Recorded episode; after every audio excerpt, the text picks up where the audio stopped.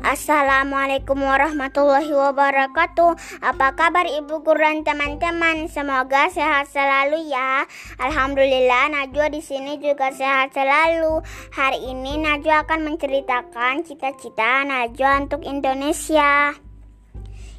Cita-cita Najwa itu dari kecil sebetulnya kepengen jadi dokter anak Kenapa? Karena ngeliat anak-anak kecil sakit, kasihan banget, sedih banget. Mereka jadi nggak ceria dan gembira. Juga kasihan lihat mama-mamanya pada sedih. Jadi kalau nanti Najwa jadi ibu dokter, Najwa bisa bantuin anak yang sakit supaya tetap sehat, ceria dan gembira. Doain ya Bu Guru dan teman-teman semoga cita-cita Najwa terkabul. Amin. Wassalamualaikum warahmatullahi wabarakatuh.